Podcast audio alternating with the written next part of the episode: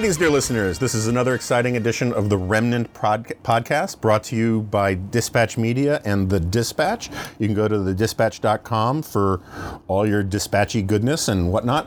Uh, sign up for free newsletters, sign up for the G File, sign up for uh, the French Press, um, and sign up uh, because you want to make the world a somewhat less crappy place. So uh, it's the new year, and um, as promised, we are getting we are moving a little bit out of the the intensely wonky weeds that some of you have known to love about the remnant, and talking to actual real human beings that the people have heard of.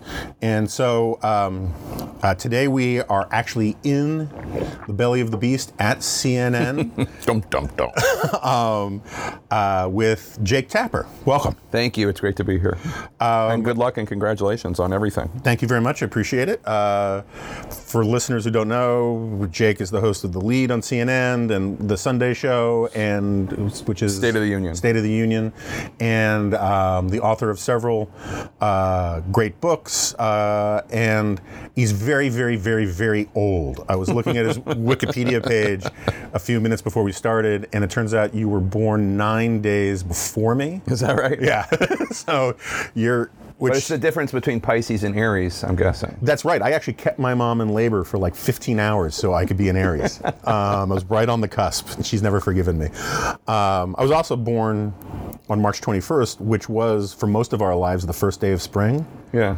but it's not anymore. It won't it, because of the the tilt of the planet or the Jews or something messed things up. It's now uh, March 20th and won't be the 21st again until the year 2100. Do you? I remember. Um, I don't know if you had this growing up, but some my parents had the the po- a poster of the front page of the New York Times from my birthday on the day of my birth, and there was a picture of Ted Kennedy involving Chappaquiddick.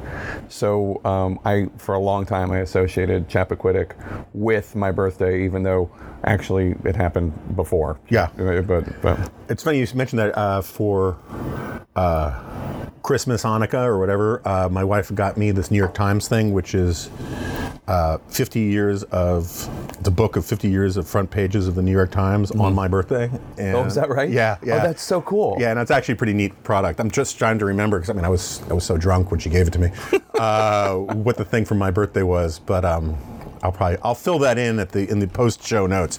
Um, so anyway, I have, as you can see, I have no plan, no paperwork in front of me to ask you scintillating questions, but um, uh, we are vaguely connected. Um, insofar as we are both Gen Xers, right? Both We- Gen X. and you sort of popped up on the call it national radar a little bit because you wrote that piece For City Paper. for the city paper about dating Monica Lewinsky. Going on one date with yeah, Monica I, I, that's fair enough. Fair. Yeah. Before the scandal broke. yeah, and uh, And you kind of and your family popped up around that time as well. as Yeah. well, yeah, and um, one of you know one of my.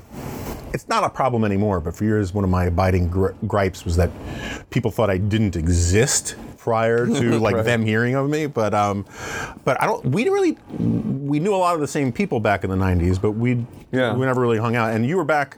You got your start at Salon, right? Well, City Paper first, Right. Washington City Paper under David Carr, and then uh, Salon, which was very different then, as it, Yeah. you know, uh, than it is now. It was at the time it had um, it published conservative writers, liberal Yeah. writers, everyone. Um, I mean, it was center left, but it was interesting. Yeah, I mean, Matt Labash wrote for it, and Yeah. uh, I think Chris Caldwell, David Brooks, et cetera, et cetera. But it was different, and I was a reporter, not an opinion guy. I was, I was just a. For me, it was unbelievable because it was.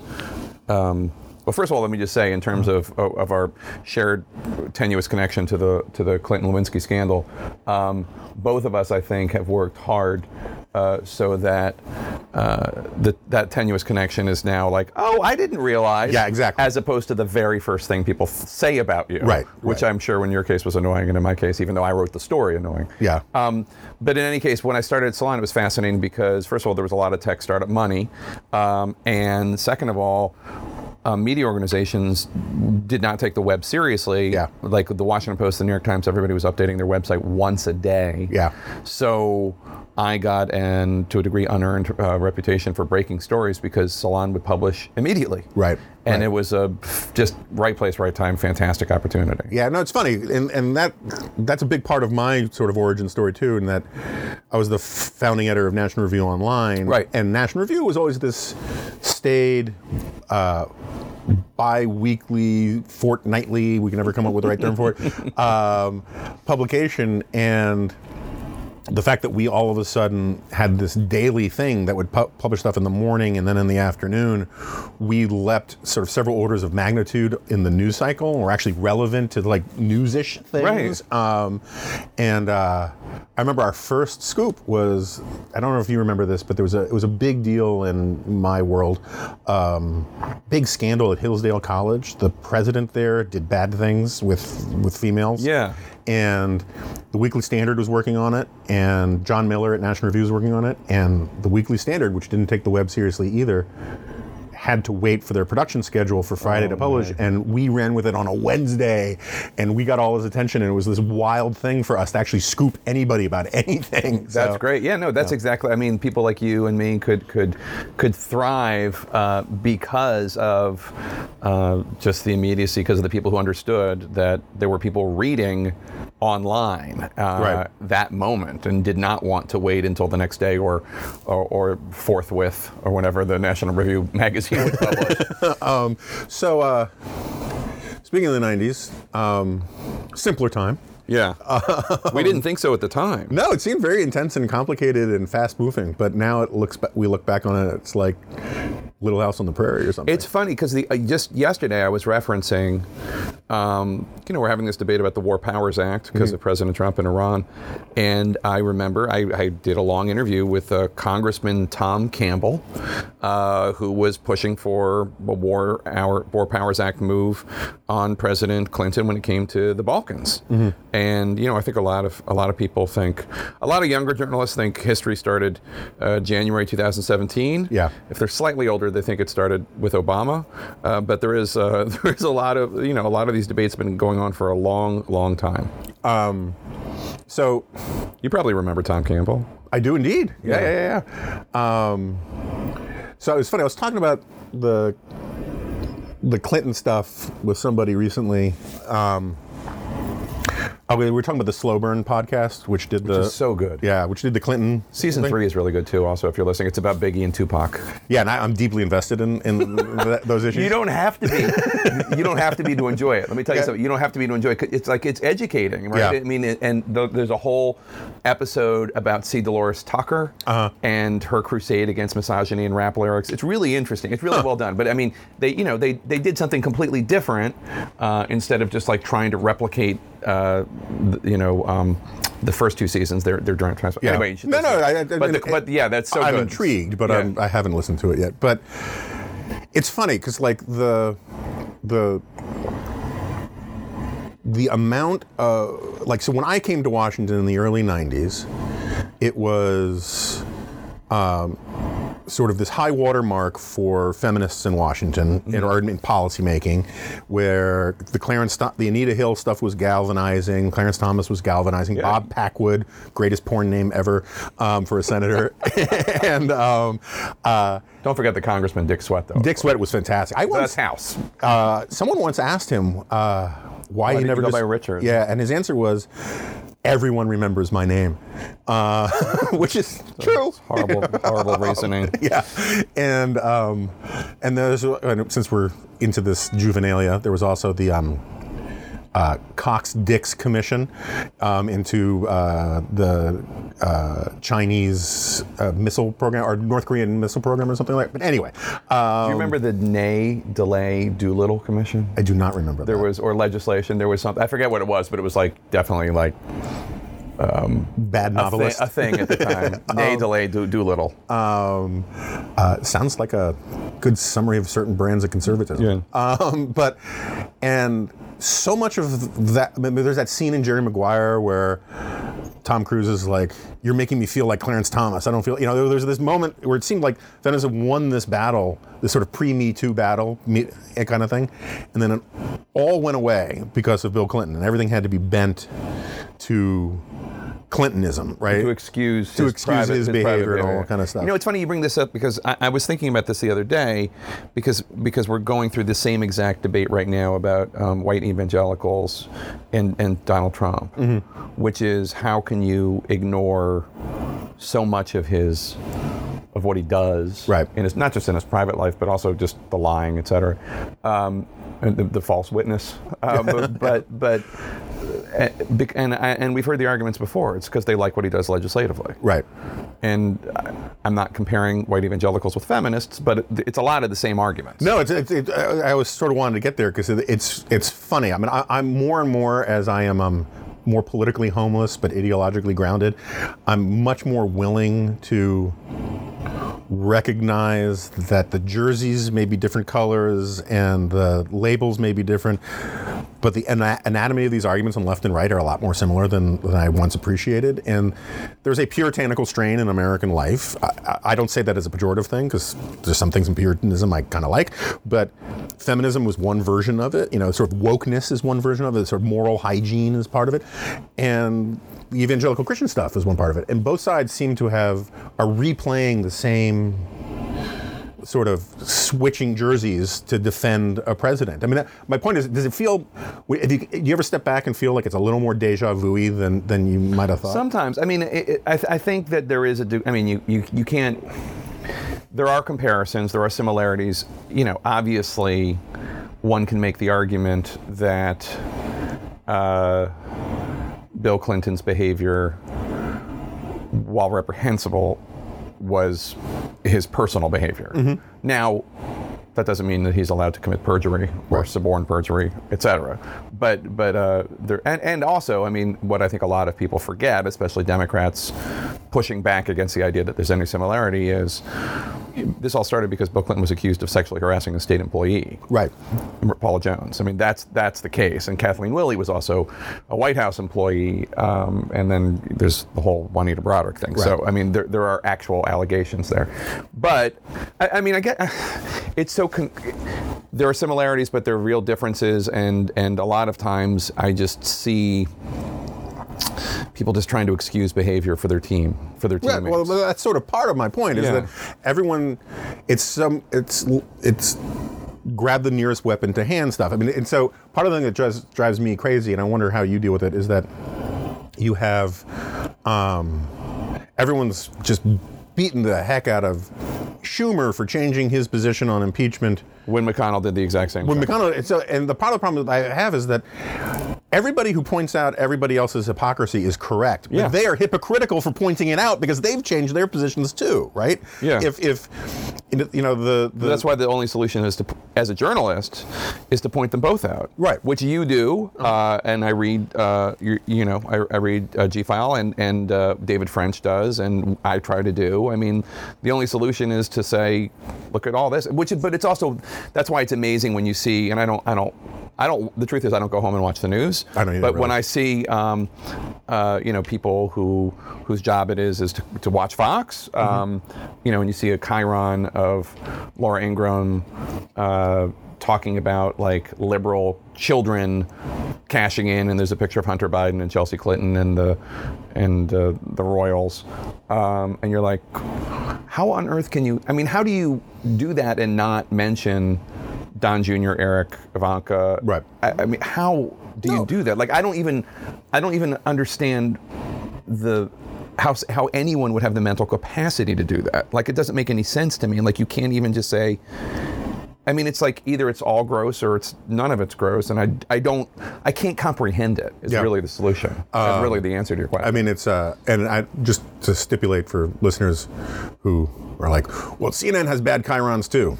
Fine, we'll have that. We'll have that argument. yeah, yeah, yeah, yeah. I, I, I didn't even see the segment. Perhaps it was inc- incredibly no, no, fair. But, but I think your point is entirely right. It's sort of like with the Ukraine stuff, right? Where you talk to people who say, "There, you know, Joe Biden did what they're accusing Trump of doing." Yeah, that's not true. And uh, a, it's not true. But Right, like, I've- and I've seen you say that. yeah, but let's stipulate that it is true. It's like, okay, so the, and is, is that okay? And they're saying, no, it's outrageous what Biden did. And I was like, okay, and what if Donald Trump did it too? Would that be better? No, no, no, no. I mean, you can't have it both ways. If either either what Biden allegedly did, which I don't think I agree with you. The facts don't support it. Um, is bad. You can't say, well, they're accusing Trump of doing the same thing that, that Biden did, and say that it's bad when Biden does it, but not when Trump does it. But that's sort of where we are. It's all this sort of tribal, you know, st- st- we're weaponizing standards just to hit the other side rather than like hold our own side Yeah. accountable. it. Although I have to say, like I, my experience, because I'm I am your age roughly. I'm a little older. You're- nine- you're nine- ancient. Nine, nine days older. is is that- I mean I I came of age uh, and moved to Washington at a time when this was being done by the Democrats. Sure. When the Democrats were excusing Bill Clinton and everything he was doing, and when I say everything he was doing, I entirely mean the woman stuff. Right. There really was. I mean, I, I don't believe that he was wagging the dog. I don't believe, you know, whatever. I mean, I'm talking about like his personal behavior with women, is Campaign finance, some of the Charlie Trie stuff was shady, but we can, that's a different I, conversation. you know what? I'm, I don't. I, I'm sure you're right, but I don't Yeah, remember. yeah, fair- fair um, so, um, yes, I'm not absolving him of everything else. Sure, but I'm just talking about the the excuses that were being made. And having known Monica Lewinsky, I remember the first initial defenses of President Clinton were that she was making it up. right. That she was nuts, Right. Like uh, like people who worked at the White House saying that, Yeah. uh, at parties and stuff. And um, you know, I think that if she hadn't oddly enough, kept that blue dress, he'd be denying it to this day, probably. So I'm familiar with it. Uh, and I was a Democrat in 1993, and I have been homeless as well since then because, like, I didn't, first of all, I wasn't, like, aligned with everything that Democrats thought in terms of a lot of other things, but I was raised by a Democrat, I was raised by my fa- family, and they were, they were Democrats. But then since then, it was just like, I don't, I don't stand for this, and I don't stand. I, don't, I didn't politically stand for everything the party stood for anyway. So, yeah, I mean that homelessness is is familiar. So I, it's actually refreshing in a way. It's actually liberating in a way, just in the same way that being politically agnostic as a profession, which I am, you are you are not, even if you're homeless, is is that I don't. It's exhausting having to defend things that you don't believe, Yeah.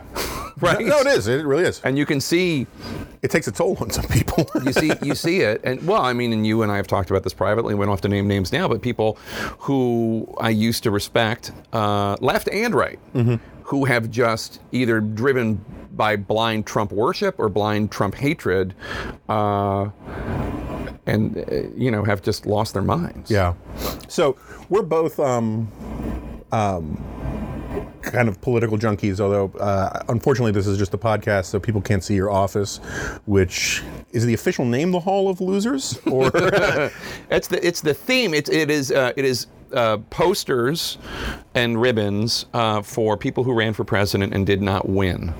Um, and uh, so, I mean, there's there's some random ones here. There are some people who ended up winning. So Right. that right there, the, the bottom one is a Reagan 68, Uh-huh. and next to a Reagan 76, and that's uh, Nixon 60. So there are people who ultimately did win, um, but uh, yeah, it's a lot of it's a lot of losers. Eldridge Cleaver, Al Smith is the crown jewel. It's this huge banner. yeah, that's a um, great one. I had I bought this. Is, some of them are very like you. You enter this world of political collections and you realize like how what's rare, what's not rare. Sure. And the um, the Strom Thurmond Dixiecrat poster in '48, Nice. which I have um, put a Dick Gregory poster on top of just to, just to make sure people know that I am not in support of Yeah. segregation. Um, uh, is is there? And uh, somebody offered me a, a Kamala Harris one. I don't have any 2020 ones yet, but there's uh, Chris Christie who signed, and he was running for president when I got him to sign that. Jake Born to Run, and I was thinking this this poor guy does not know that probably probably I, probably I'm going to hang this up. There's Hillary 2008, Hillary 2016. yeah, I would not, if I were running for president, I would not sign any posters to you until I stopped running. Yeah. Um, either, Santorum signed this one right here uh, good naturedly. He brought it by knowing what this office is dedicated to Did he really? and signed it. Uh, yeah. I, Hey, he won the Iowa, Iowa caucus. Nothing to be ashamed of. I, I'm, I'm sure there is not a shoeshine man between here and, and, and Maine he hasn't told that to. um, I, have a, I, have, I have very mixed feelings about Rick Santorum because, on the one hand, he kind of got Trumpism before everybody else. The not the lying uh, and the smearing part No, of but it, the- but the, the working class conservative part yeah, of it. Yeah. yeah, and that, um, and he's he's a legitimately smart guy. Yeah. but he exudes, the, and you don't have to like, because you have to talk to these people. uh, but he exudes almost like Squid Ink, this Charlie Brownish, the world has been unfair to me thing, um, and. Uh, which is why I say that about the him telling all the shoeshine guys he won the Iowa caucuses. He he has this expectation of being a world historical figure, a little bit like Newt Gingrich, you know, where, uh, and that history has just wronged them by not delivering on their destiny in a little, a little in a way. Um, I will just say this. I mean, I work with uh, Santorum. He's a commentator here. I, I will just say this: that that um, you know, it is challenging to find people uh, you know, and CNN is is really in many ways alone in this because you don't you don't need to hire Trump supporters at Fox. Mm-hmm. Um, uh, there are a bunch on the payroll uh, who anchor shows. Uh, there you and MSNBC, as far as I can tell, doesn't have any real interest in having Trump supporters ever. Right. And like, I mean, look, the guy's president and you know runs the executive branch of government, and right. I don't have to convince you, but but but, but there's an argument to have someone representing his point of view. Well, I mean, he's going to win at least forty percent of the vote, and he might get reelected. Mm-hmm. I mean, like you know, it's just whatever. It's and. And, and what I look for when we have these panels, uh, which is basically six days a week now, mm-hmm. um, is somebody who will do it but isn't going to defend the indefensible. Mm-hmm. You know, who but isn't going to say, but sure, it's okay to say Demi- Democrats love terrorists, right? Uh, or sure, it's fine to lie, or sure, it's. And the truth of the matter is, again, we've talked people like the like invasion of the body snatchers, like mm-hmm. the when you realize that uh, Donald Sutherland has actually become a pod person. Like there were times during the 2016 campaign when we would have unreasonable, smart conservatives, uh, Trump supporters and then at some point, like during the the this year, they would say something, and I'm like, oh, we, lo- we lost him, yeah, or we lost her. Like, you know, she's now just defending the indefensible. Um, and and Santorum, Urban, and Jennings are three people that I I book mm-hmm. um, mm-hmm. because they don't. Yeah. They're smart. They have insight. They you know they're partisan. They support Trump. They're going to vote for him, et cetera, et cetera. But they're not going to defend the indefensible. And I, you know, that. Anyway, so that's my defense of Rick Santorum. Sure, no, that's fine. I, I didn't mean to pick on him, and I forgot that he's a contributor here. I mean, I, I like the guy. It just. Um, there, he's got real skills. He does. Mean, he's smart. Guy. As a Pennsylvanian, I will say also, and like, um, they're, they're, I have a real Pennsylvania bias. You'll find I, have I've heard it often. but, it's, but I mean, like you'll see, it's evident in a lot of your reporting. but, but, but, you'll see, like there'll be a panel on my, and there's like three of the panelists are from Pennsylvania. Um, it's like Rick Santorum, David Urban, you know, Congresswoman Houlihan, whatever, uh, and and uh, just he, he's just a he's a fascinating figure, yeah. and like um, and and uh, in Pennsylvania, I'm, I'm, saying within the realm of Pennsylvania politics, uh-huh. because he was way more conservative than the state of Pennsylvania, the Commonwealth right. Of Pennsylvania, right. way more conservative, but had that real ability. He kept getting elected to the House from a Democratic district. Yeah. Um, anyway, so he, you're right. He was like he was way ahead uh, of Trump on that, and in fact, he tells some story about Trump claiming to have read his book, but I don't know how much yeah, Trump we, actually read. We can even his own books. Yeah, no, much, I, much I, less Santorum. I think that's probably right. Um, uh, just because it occurred to me, I'm, I'm, sure you've been to the Union League Club in in uh, Philly. The what? The Union League Club in Philadelphia. No, is that for your book or whatever? Is that where you? I gave a, a talk there, and yeah. um, no, I have not. Oh, you should go. It's a really a unbelievably beautiful building. It's the first one in the country. Up until I don't know, 30, 40 years ago, you had to be a Republican to be a member because there was it's, oh, it, it's, yeah. it's literally about you know Lincoln worship to a large degree, and he saved the Union. And it was, and but um, they have a great room in there where they have uh, portraits of every Republican president, like famous, beautiful portraits.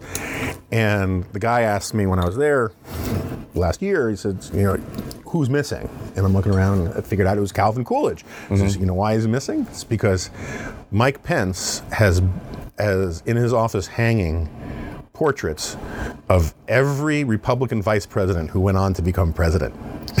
Come on. yeah. and so it's on loan to him. Isn't Come that, on. Isn't that great? no. yeah. no. It's a great little detail. And I've mentioned it on this podcast once before, and it's never had legs, and I keep waiting for it. That is huge. Next time you have Pence on, ask him about it.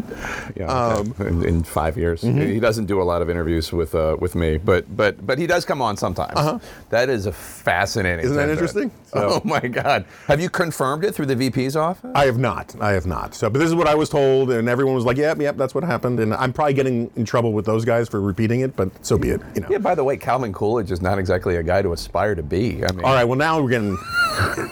oh, are you Now- are you a Coolidge truther? I am a Coolidge truther. Calvin Coolidge was arguably the second best president of the Republican Oh Party. Oh my God! Well, I'll just uh, you know what I'm going to let you and Margaret Hoover debate this because uh, Margaret Hoover, as you know, uh, in addition to being a, a lovely and talented and uh, the host of uh, Uh-huh. Firing Line, and also I think she's a CNN contributor, um, is the granddaughter or great granddaughter Of Herbert Hoover. Of Herbert Hoover. Yeah. So I always say to her, I know it wasn't.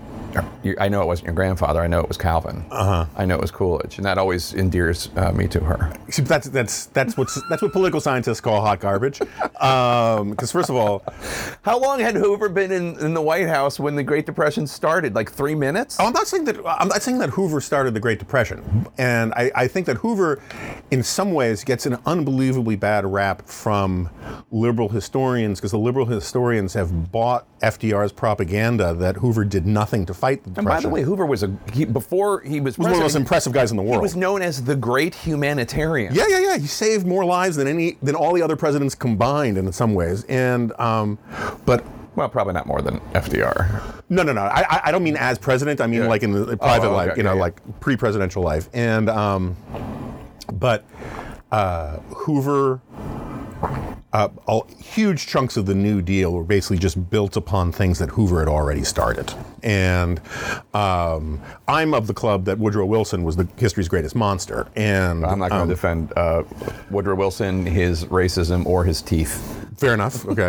and it, you know, it, it was only after Wilson, after the Democrats were thrown out, we had a return to normalcy in the 1920s and an incredible time of prosperity. That uh, the Republicans were the ones who let all the political prisoners out of jail, including you know. Um, Eugene V. Debs and all of that. It was Wilson um, who was I think to- I have a Debs poster somewhere. Debs. You know, Debs gets a. Isn't that him up there? I can't tell In from the- this angle. the- it might. yeah, it's a Debs poster. It's a Debs for President poster. eh, He, he was an honorable dude. Um, Speaking of Pennsylvania, by the way, there's Scranton and Shapp up there. Um, Not just former governors of Pennsylvania. Ran for president. yeah. Uh, I, I don't. Do you know Yorty? We were talking about this before, my producer and I. Um, it's like The mayor of Los, the Republican mayor of Los Angeles, really who ran for Not- president in '72. in '72. Yeah. that's interesting. Because like I was saying to Caleb, um, like I'm not a huge American politics, eh, political history junkie, but it's part of my job to know a lot of these things. It's rare I'll run across a name I don't recognize. I'm Yeah. not saying I'll have to know the entire Yorty's real story. he's real obscure. Rorty is impressively obscure. Yeah, no, he's he's he's an obscure one. Uh, the other the other one of the other famous uh, uh, favorite details uh, is. Uh, so this is uh, Horace Greeley, who, in addition to saying "Go West, young man," also was a presidential candidate. I think he lost to Lincoln, but but I might be mistaken, or Grant. But um, what I love about this poster of him is his neck beard. It seems like he is he just he shaved every I- part of his body except for his every part of his face and neck except well every part of his face, but not his neck. So he just only grew the hair of his neck. Yeah, it's kind of like you shaved the face of an albino gorilla, right? But left the everything, all the fur goes all the way down. Neck beard, I, I like it. Um, Uh, that's a, it's a little obscure thing. We're gonna have to provide uh, links for people to. yeah, uh, that's that's Caleb's to- to job. Sorry about that, Caleb. um, um, right. So, what TV shows were your favorite TV shows when you were growing up? Well, as you know from the, as you can tell from the six million dollar lunchbox that a nice Twitter uh, follower sent me, uh, I was I was a big fan of the six million dollar. I was as well. and in fact thought that, uh, and this was in a time capsule that my my grade school released, uh, thought that I was going to go on and become the replacement because in the mind of a seven-year-old, Uh-huh. You know, well, obviously Lee Majors is going to have to retire at some point, Obviously. right? I mean, Yeah. he's not, you know, he's not going to be young forever. but the, the concept of a TV show being canceled. Right. Well, I was seven. Yeah. I didn't know what a TV show being canceled was. So, you know, they're going to need a new guy in maybe 20 years, and that would be maybe- that would be me. Totally. that um, would be me. I also had a bit of a crush on, was it Lindsay Wagner, the Bionic Woman? Uh, Yeah, sure. She, she was near and dear to my heart. I mean, um, she was no Wonder Woman, but we don't need to go deep into that. I feel Um, like this whole conversation is ultimately just leading to Bigfoot, which which I which feel, fills me with trepidation because obviously there's a big uh, Bigfoot, um, uh, six million dollar man, bionic See, woman. I, I was hoping to crossover. do a artistic segue into this because, uh, all right. So, uh, longtime remnant listeners know that I our podcast has been smeared somewhat unfairly with an association with Bigfoot erotica. Which, which, to be honest, you say it's unfair, Uh-huh. but I did not know was a thing that even existed until I began partaking of your journalism. Uh-huh. Yeah, I, under- I and I, appreciate you that, might thank remember when I texted you one time and said, "John, what what is Bigfoot erotica? like, what what do you? Why do you keep talking about? What is this? Okay, so the genesis of it was that I was talking, I believe I was talking to Andy Ferguson on the podcast, and we were, I can't remember the exact context, but it was basically the setup was we're talking about how it's a big country with people who have lots of diverse interests. and I was like, for example, you know, some people are into Bigfoot erotica. And even though it was a podcast, listeners could see Andy's face drop in shock. and um, He didn't know it was a thing that existed either. he didn't know it was a, and then How did big- you know it was a thing that existed? I do not assume that you are actually a, a, a fan. I'm not a fan of Bigfoot erotica, although There are fans. There are- there- God bless. There's I mean, one in Congress. Um, Congressman Riggleman, Rig, Riggles, Rigglesworth, Rig, Riggleman, Wriggle, Riggleman. I think it's Riggleman, yeah. He's a freshman from Virginia. and apparently he got wrapped up in this Bigfoot erotica thing. And one of the problems I have is like on Twitter, people keep calling it Bigfoot porn, and it's, It's not. It's not It's erotica. It's It's erotica. You know, it's sort of like written. Uh, That's right. It's, first of all, it's written, and although the cover art is sometimes unpleasant, and we should also just note that this was brought up by his Democratic opponent. yeah. Uh, uh, I forget her name, but her last name is Cockburn. I forget her first name. Uh, Because he, he like tried to write a Bigfoot erotica book or something, right? Something I don't know. I think he's tried to say, "Oh, this was just a gag between me and my friends," but there's more to it than that. Uh-huh. Yeah. And I was always surprised that it didn't catch on more because it's just so bizarre. It's so fantastic. I mean, it's it's it's. I mean, as good. I have to say, as good a hit as Wine Cave was Uh-huh. by Elizabeth Warren against Pete Buttigieg, Bigfoot erotica, I think will last longer. You would think, you know, and um, uh, we should backfill for listeners who don't know. Uh, Bigfoot, or as is is is his, his his birth name Sasquatch, was on Six Million Dollar Man, and actually kind of teamed up with the Bionic Woman. There was a great crossover episode or two, and the, and he was played by Oh no! Uh, uh, uh, um, oh boy! Oh, I'm sorry, Right on the tip of my tongue. I feel like it was. Um, it wasn't uh, Andre the Giant. it was Andre the Giant. It was Andre the Giant. Okay. Andre the Giant played Bigfoot in in. in want a peanut? um, I met Andre the Giant, by the way. Oh yeah. when I was May in sixth in grade on, on a school trip, and in sixth grade, and he was staying at the same hotel our class was, and when you shook his hand, I bet his hand was as big as your body. yeah, it was just it was it, it was like you were. Sh- It, I, I, it, it was like you were an action figure shaking a human being's hand, kind of thing. Uh, Speaking of action figures, so I have also um, the Six Million Dollar Man action figure that I had growing up. It's in my study at home. that had the lens in the back, so you could look through its exactly. eye, and Yeah, one yeah. of its arms. um, but it is one of these things that your wife sees you have it and says, "Why? Why do you have this?" Yeah. And when I don't, I assume you saw the Forty Year Old Virgin. There is a scene where somebody is, is making fun of Steve Carell's collection Yeah. of toys, um, and says. I think it's Seth Rogen says like, "Is that an Oscar Goldman?" Because he has an Oscar Goldman doll. Oscar Goldman is the doctor from. Uh, no, no, No, no, no, no, no. he's- the he's the head of. He's the his agent- handler kind of he's thing. the He's- head of the agency, whatever right. agency Steve Austin, That's the right. Six Million Dollar Man works for. Uh, uh, Dr. Rudy Wells was the doctor. I apologize. That's right. That's right. Um, I uh, I got to say though, like the moment it was pointed out to me, the whole thing about Six Million Dollar Man went down a couple grades because I always thought it was like believable. Yeah. As a kid, particularly. Why not? And then someone pointed out to me the physics of the bionic man. And the thing is, I don't care how strong your super bionic arm is. Yeah. If you try to lift up a car, the super strong arm will just be ripped out of your flesh and blood shoulder socket. Oh, yeah, you that- know, that's- um, that's- it's a I'm problem. glad that I didn't have my, and you know what? And my grandfather, uh, may he rest in peace, was a physicist, and he never told me that. So, Oh, good, okay. So I'm glad this. You're right. It's true. Oh, other shows, by the way, just because you asked, um, I was a fan of the whole Happy Days lineup. Of course. mainly Happy Days, but um, and it's actually I got to uh, I've met and become friendly with uh, Henry Winkler, and he is about as unlike uh, the Fonz, Arthur Fonzarelli, as, as a, a man. Who could, yeah, he just like this totally nice menschy guy. it was one of the most fascinating sort of Jedi mind tricks of pop culture of our childhoods that this nebbishy little Jewish dude pulled off being like this like Italian gangster. and total sex symbol, right? Yeah. I mean, um, and I also like. Do you do you remember the Hardy Boys Nancy Drew hour? I remember that was on. I was never Parker Stevenson and Shaun Cassidy Yeah, played yeah, the yeah, Hardy okay, yeah, Boys, yeah, yeah, and they were uh, that was that was good. I liked a good mystery. Do you remember? I said this happened in my school. You didn't. You were born in New York, but you grew up in Grew up in Philly, Yeah.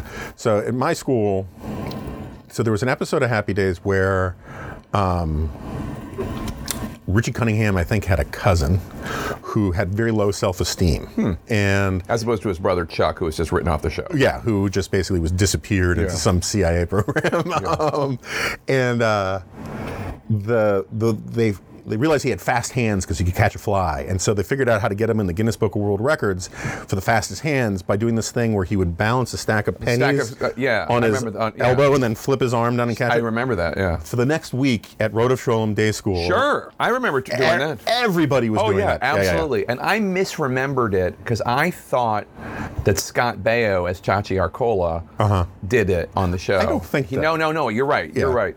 And by the way, I should also point out, just as this is an opportunity to clear the air, Scott Baio has blocked me on Twitter, and I really? Uh-huh. and I and I don't know why. And I, mean, I he I remember he, he was attacking George Clooney Uh-huh. for not having uh, uh, migrants come into Syri- uh, Syrian migrants come into his gated home, uh-huh. and I politely pointed out that I didn't think that the, the, it was that was a logical argument Uh-huh. to make, and he blocked me. And uh, I don't. I guess I can't say I'm really missing out on on it, but as long as we I, for one, will not sit here and listen to you impugn the intellectual honesty of Scott Baio. Although I have to say, I was a big Charles in Charge fan.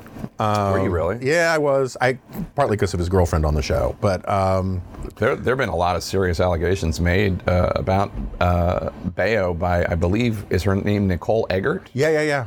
Oh, don't don't tell me that. Okay, I'm sorry. No, I mean not, not that I'm uh, disappointed in Scott Baio. I have no no emotional investment. I just I want Nicole Eggert to be a happy person because I had a thing. For Who would not want her to be a happy person, Yeah. Mm-hmm. whether on Charles in Charge or Baywatch? But um, but uh, you can Google it and find out more. It's Yeah. um, But it, it may be like Bigfoot erotica that you don't want to know. you don't want to know more. yeah, I feel like I'm ruining Charles in Charge and you're ruining the Six Million Dollar Man. Like, well, it's kind of like a mutually assured destruction. It's fair. It's fair.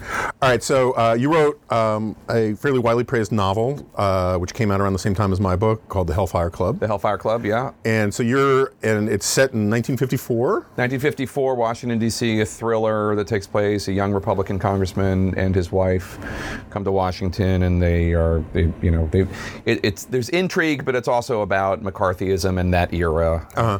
So So um, I'm actually surprised that politically more people didn't make anything of the fact that I it has to be the first mainstream detective uh, thriller novel in which the hero is a Republican congressman. I mean, like, I mean, I- possibly. I, although he was an Eisenhower Republican, so maybe that just doesn't count anymore. So give me your, just because it's, uh, I, I, like many National Review conservatives, and I still consider myself one even though I'm no longer there. Um, You still have a byline there every now and then, though. Yeah, they you? run my syndicated column. Yeah, okay. And I and, and I'm part of the National Review Institute and whatever. And I, like I'm, I'm still friends with the guys and Yeah. all that.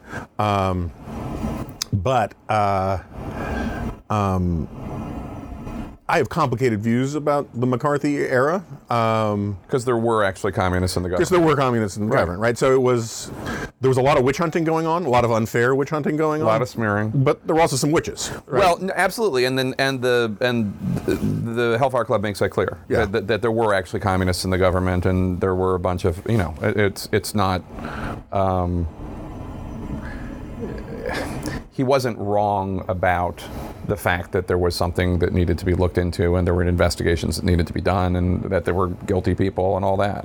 Um, Yeah. But you know, he also made up a lot of stuff and smeared a lot of innocent people. Oh yeah, no. So I mean, I, I've come to the position. I used to be much more pugnacious about it and say, you know, McCarthy's tactics were bad, but he was right.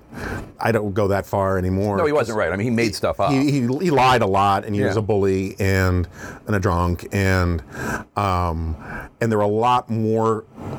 I didn't appreciate when I first started writing about this stuff. There were a lot more conservatives who were deeply troubled by McCarthy and McCarthyism than certainly the sort of Hollywood popular journalism sort of myth making about the era. I mean, there were a lot of, you know, Bill Buckley famously defended McCarthy. Irving Kristol did a half hearted thing, but there were a lot of people like Russell Kirk and these others who who were anti-communist, but they didn't like the populism. They didn't like the demagoguery. They didn't like what it was saying about he the smeared George politics. Marshall. I Yeah. mean, you know, he smeared a, a World War II general and the architect of peace and prosperity in Europe. After, I mean, he he was um, the ear. I wrote the book. I started writing this book uh, long before Donald Trump. Yeah. But there, you know, there are that era. You know, they say history doesn't repeat itself, but it rhymes, mm-hmm. and th- there's a lot of rhyming because there is there are a lot of people in this town. And again, I'm not comparing Trump and McCarthy. I mean, obviously there are similarities in terms of the populism, in terms of the demagoguery, in terms of just like making stuff up. But the other, the the way it's most resonant to me, they're obviously very different in a lot of different ways. McCarthy was just a senator, blah blah blah. But w- one of the things that's most interesting to me is, as you note, there were a lot of Republicans who didn't like what he was doing, but what did they do about it? Right. Some of them did something about it. Some of them spoke about it. But a lot of them didn't. A lot of them, um, Taft is somebody I think about all the time. Robert Taft, senator from Ohio, Mr. Republican, Mr. Conservative, uh, lost Eisenhower for president in '52, but but he was a Senate Majority Leader, and he thought he could run again someday after Right. The Eisenhower uh, presidency was over, and he he tried to have a foot in both worlds, which I think you see a lot of Republicans doing, although increasingly they have just taken it out of the world of the real people and put it entirely in Trump land, but. Um, the like Rubio and Cruz, for example. Um, but Taft would say to people, like he would say to reporters, like, "Why are you covering him?" Right. you know what I mean? Like, why are you giving him such credibility? Uh, and then, by the way, there's, the media is to blame for a lot of McCarthyism too. Absolutely. Um, and the media is to blame for a lot of Trump. Trumpism. No, that's what I mean. 2015, Trump Yeah. got a lot, and 2016, Trump got a lot of coverage because Sure. he was compelling copy. Yeah, and, and people would just like print his lies without pushing back, or just like run the run the rallies Yeah. with, on, with no commentary or, fact checking, et cetera. But in any case, it, it, it, I think about the Trump, I think about the McCarthy era all the time when it comes to um, how Republicans are uh, dealing with it because. Uh, history doesn't remember them very well. Like Robert Taft thought, okay, he, you know, I, I'm, I can, tr- you know, just I can try to finesse this, and like I condemn him when I think he's gone too far, but like also he's right that there are communists in the government and he's not wrong about everything, blah blah blah.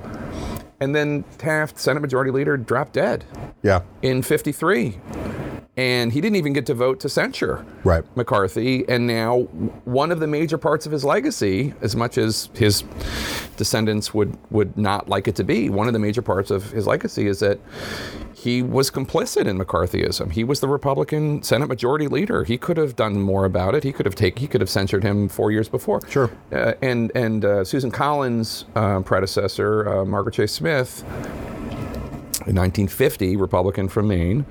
And uh, yeah, you know, I feel like you always have to say, and she was a real conservative. Yeah, yeah, yeah. She was a real conservative just because she was a woman and from Maine. She Yeah. was a real conservative. Maine was much more conservative back then too. yeah, but also, I mean, like, I- I mean, she she anyway, she was a real conservative in 1950. When she goes to the floor of the Senate, gives the Declaration of Conscience speech, and you know, Murrow didn't go after McCarthy until 54. Yeah.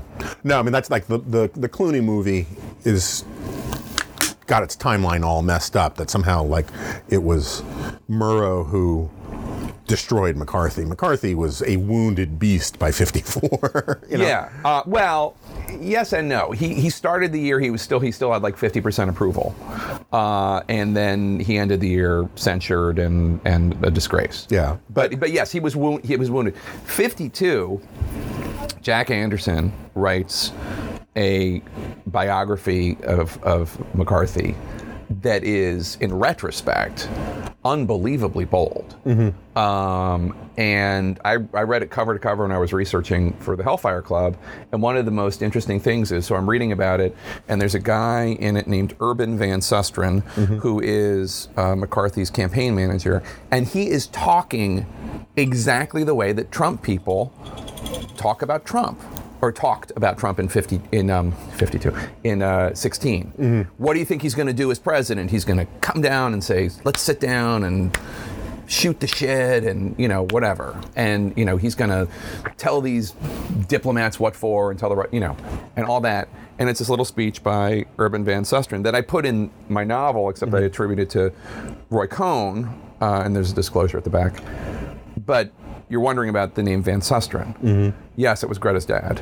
Really? Yeah. Yeah. And I and I'm reading all this stuff. And one of the fun things about doing something like this and being in a position where I can like reach out to actual people who know and say, "Are you related to Urban?" Van-" Yeah, her dad. And then you can go online and you can find Greta Van Susteren's parents' wedding picture, and Joe McCarthy's the best man. The best man. That's interesting. Yeah. Wow.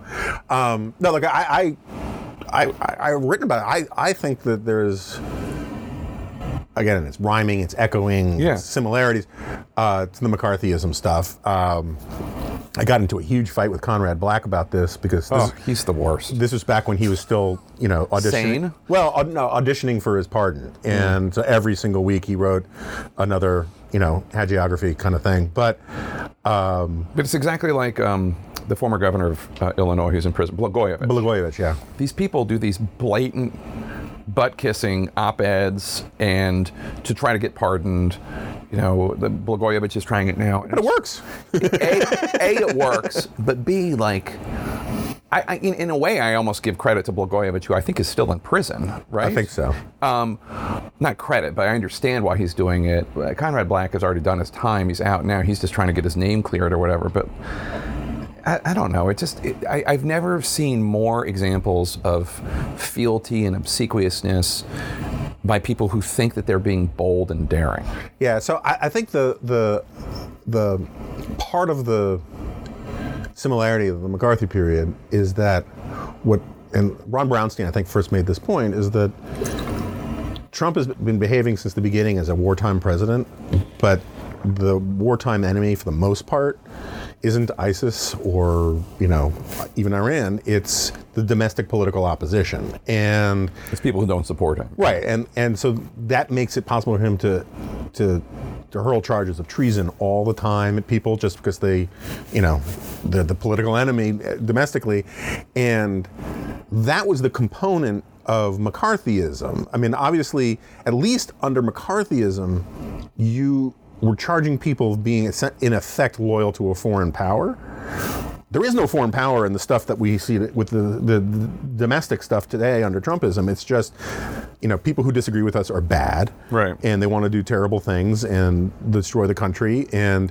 um, but the the sort of constant sort of ar- ar- argument by innuendo, the the smearing of people, the um, the technical word for it, I believe, is apophasis, where you say, "I'm not going to bring up that you sleep with goats."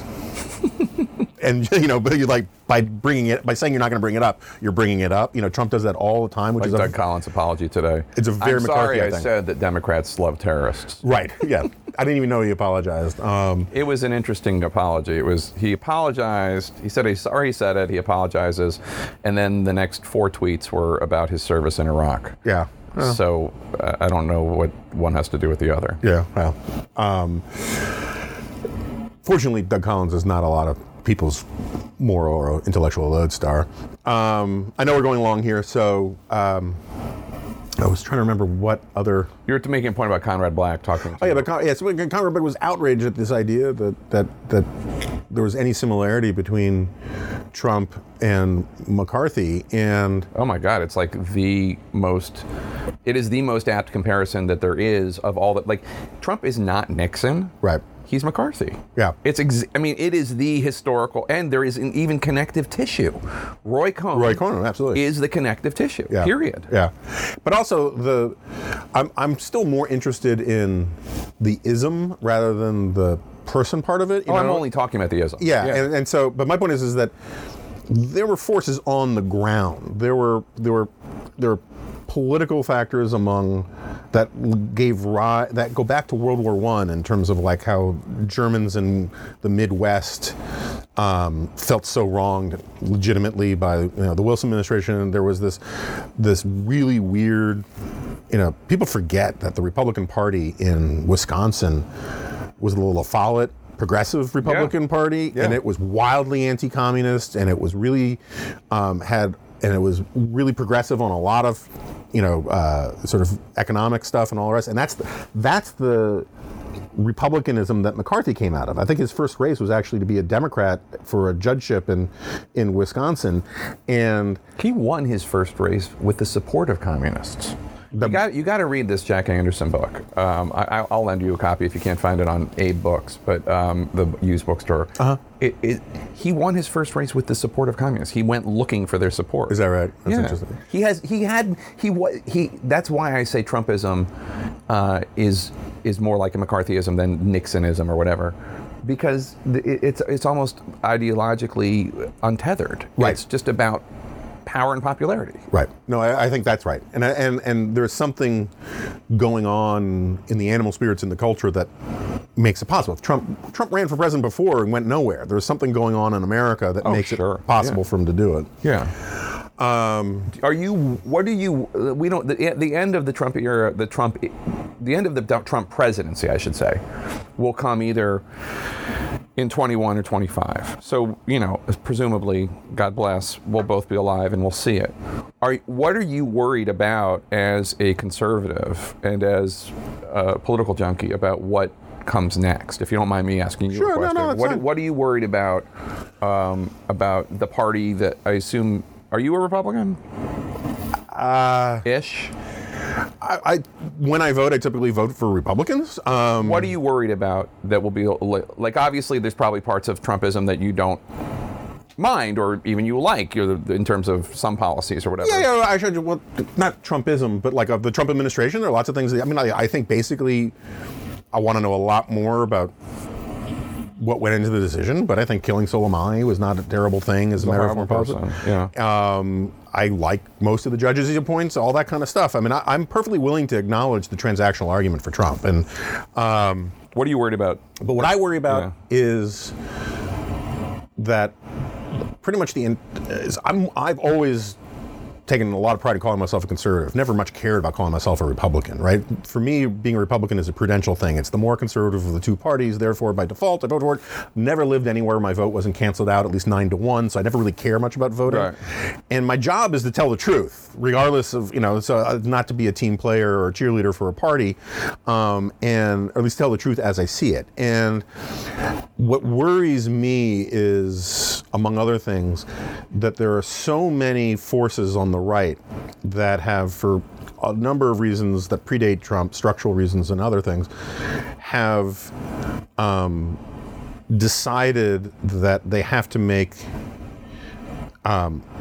they have to bend all of their principles to fit Trump, right? So rather than say, So here's like, so like Nikki Haley, what she said earlier this week, so Nikki Haley said uh, that the only people mourning Soleimani are Democrats and Democratic leaders. yeah, I think what Nikki said was incorrect and sort of sad. And I was um, stunned. yeah, I think it was a mistake. And I was just listeners know this, but you may not remember this. My wife works for Nikki Haley. Oh, okay. Um, and I didn't know that, I'm yeah, sorry. no, that's fine. And um, I have a lot of respect for Nikki Haley. Yeah, no, I I was, at- that, that's why I was surprised. Yeah, no, I think it was, it was just a mistake. I, I mean, I, I, I, don't want to minimize it. I'm not saying it was like she stubbed her toe, but like I think it, it was a, a, a an error for her brand. It was a, it was incorrect on the facts.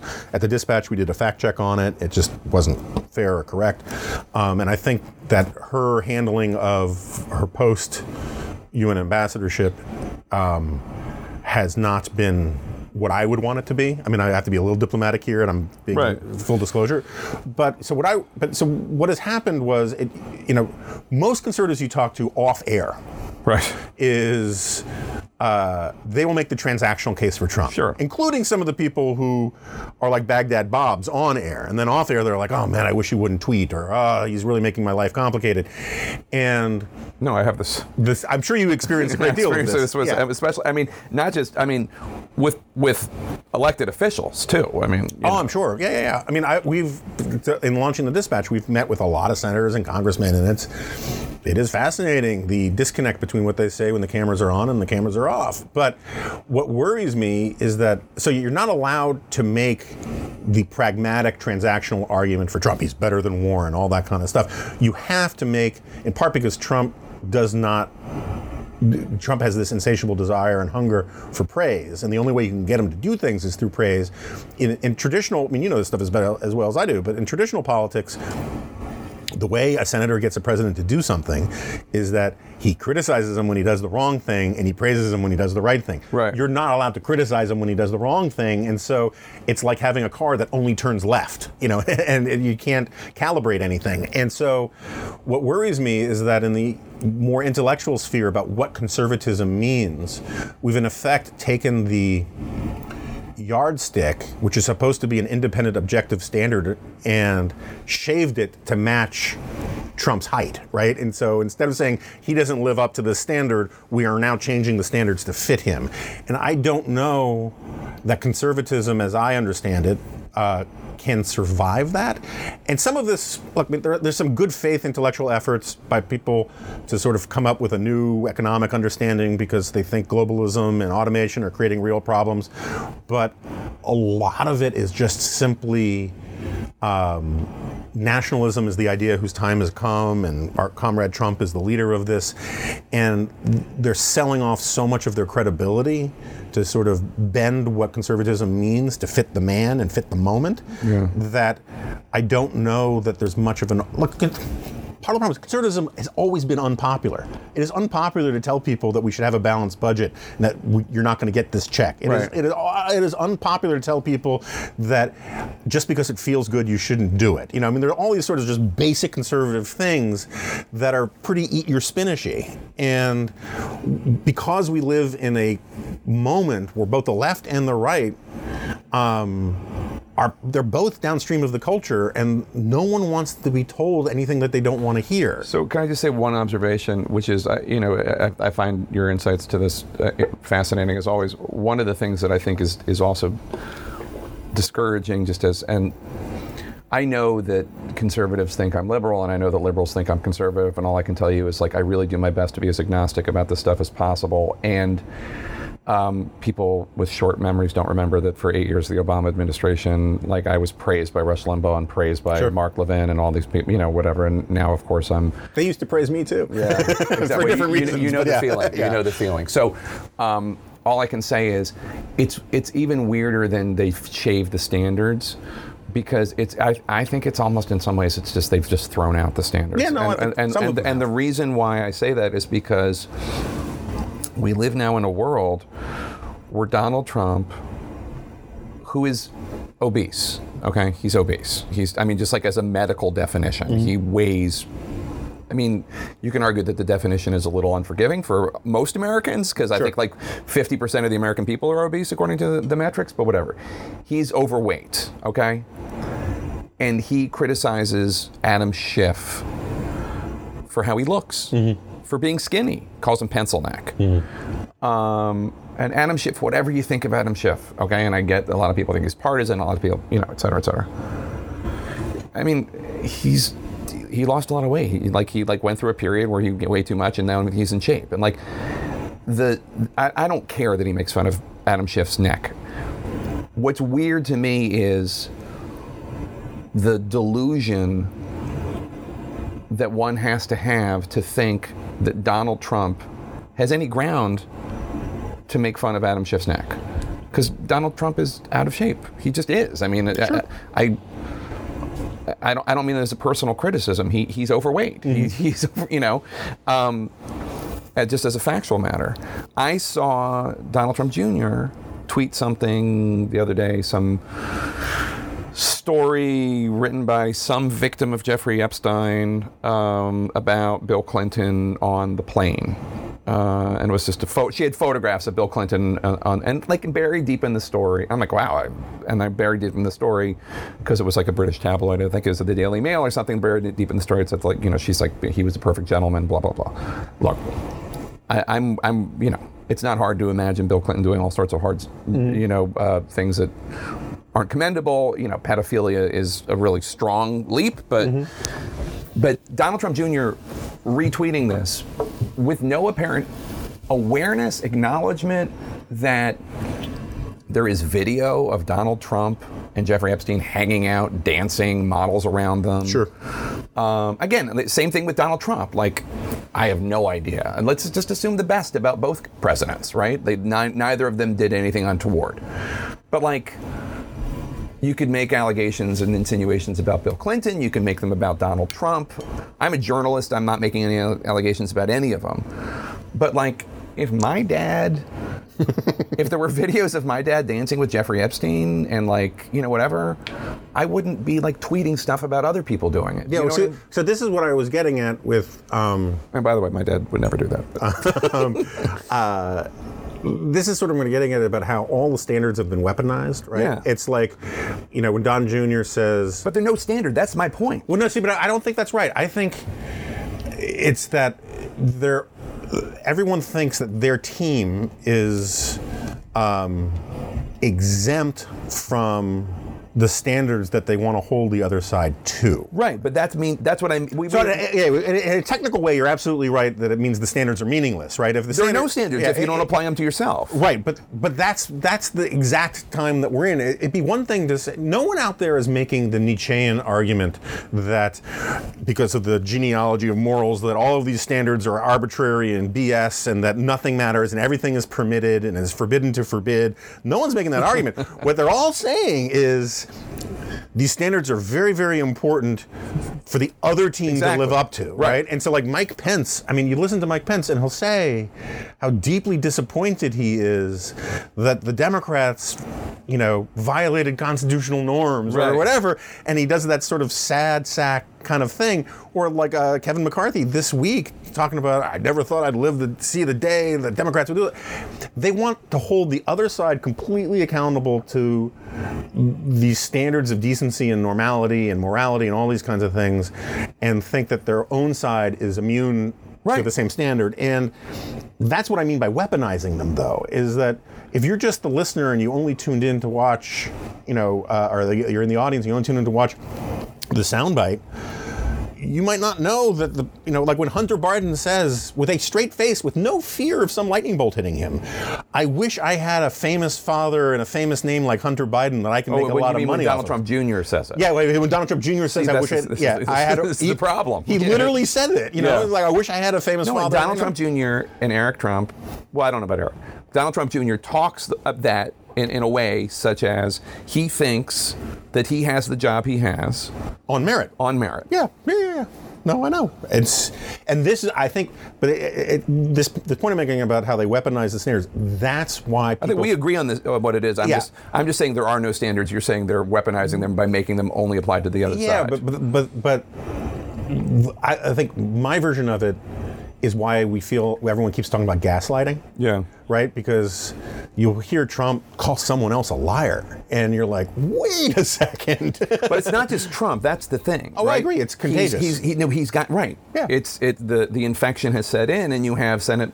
Look, at, did Adam Schiff say some things that were not true, and should he be dinged for them? A hundred percent. yeah. No, uh, yeah. I A mean, I- hundred percent. But the idea that Kevin McCarthy is so offended by one thing that a House chairman said, Yeah. and not the whatever fifteen I thousand agree. lies And that's why people feel like they're taking crazy pills all the time. And that's why this podcast is called The Remnant. um, but you have a person over your shoulder saying, wrap it up. We got to wrap it up. I do have a show to put on. yeah, Okay, and that's fair. Um, th- this is so much fun. Thank you for doing it. I hope you'll come on again. Of course, anytime. great. This is a lot of fun. All right, Jake Tapper, thank you for the Remnant, for the dispatch, and all the rest. Uh, this was fun.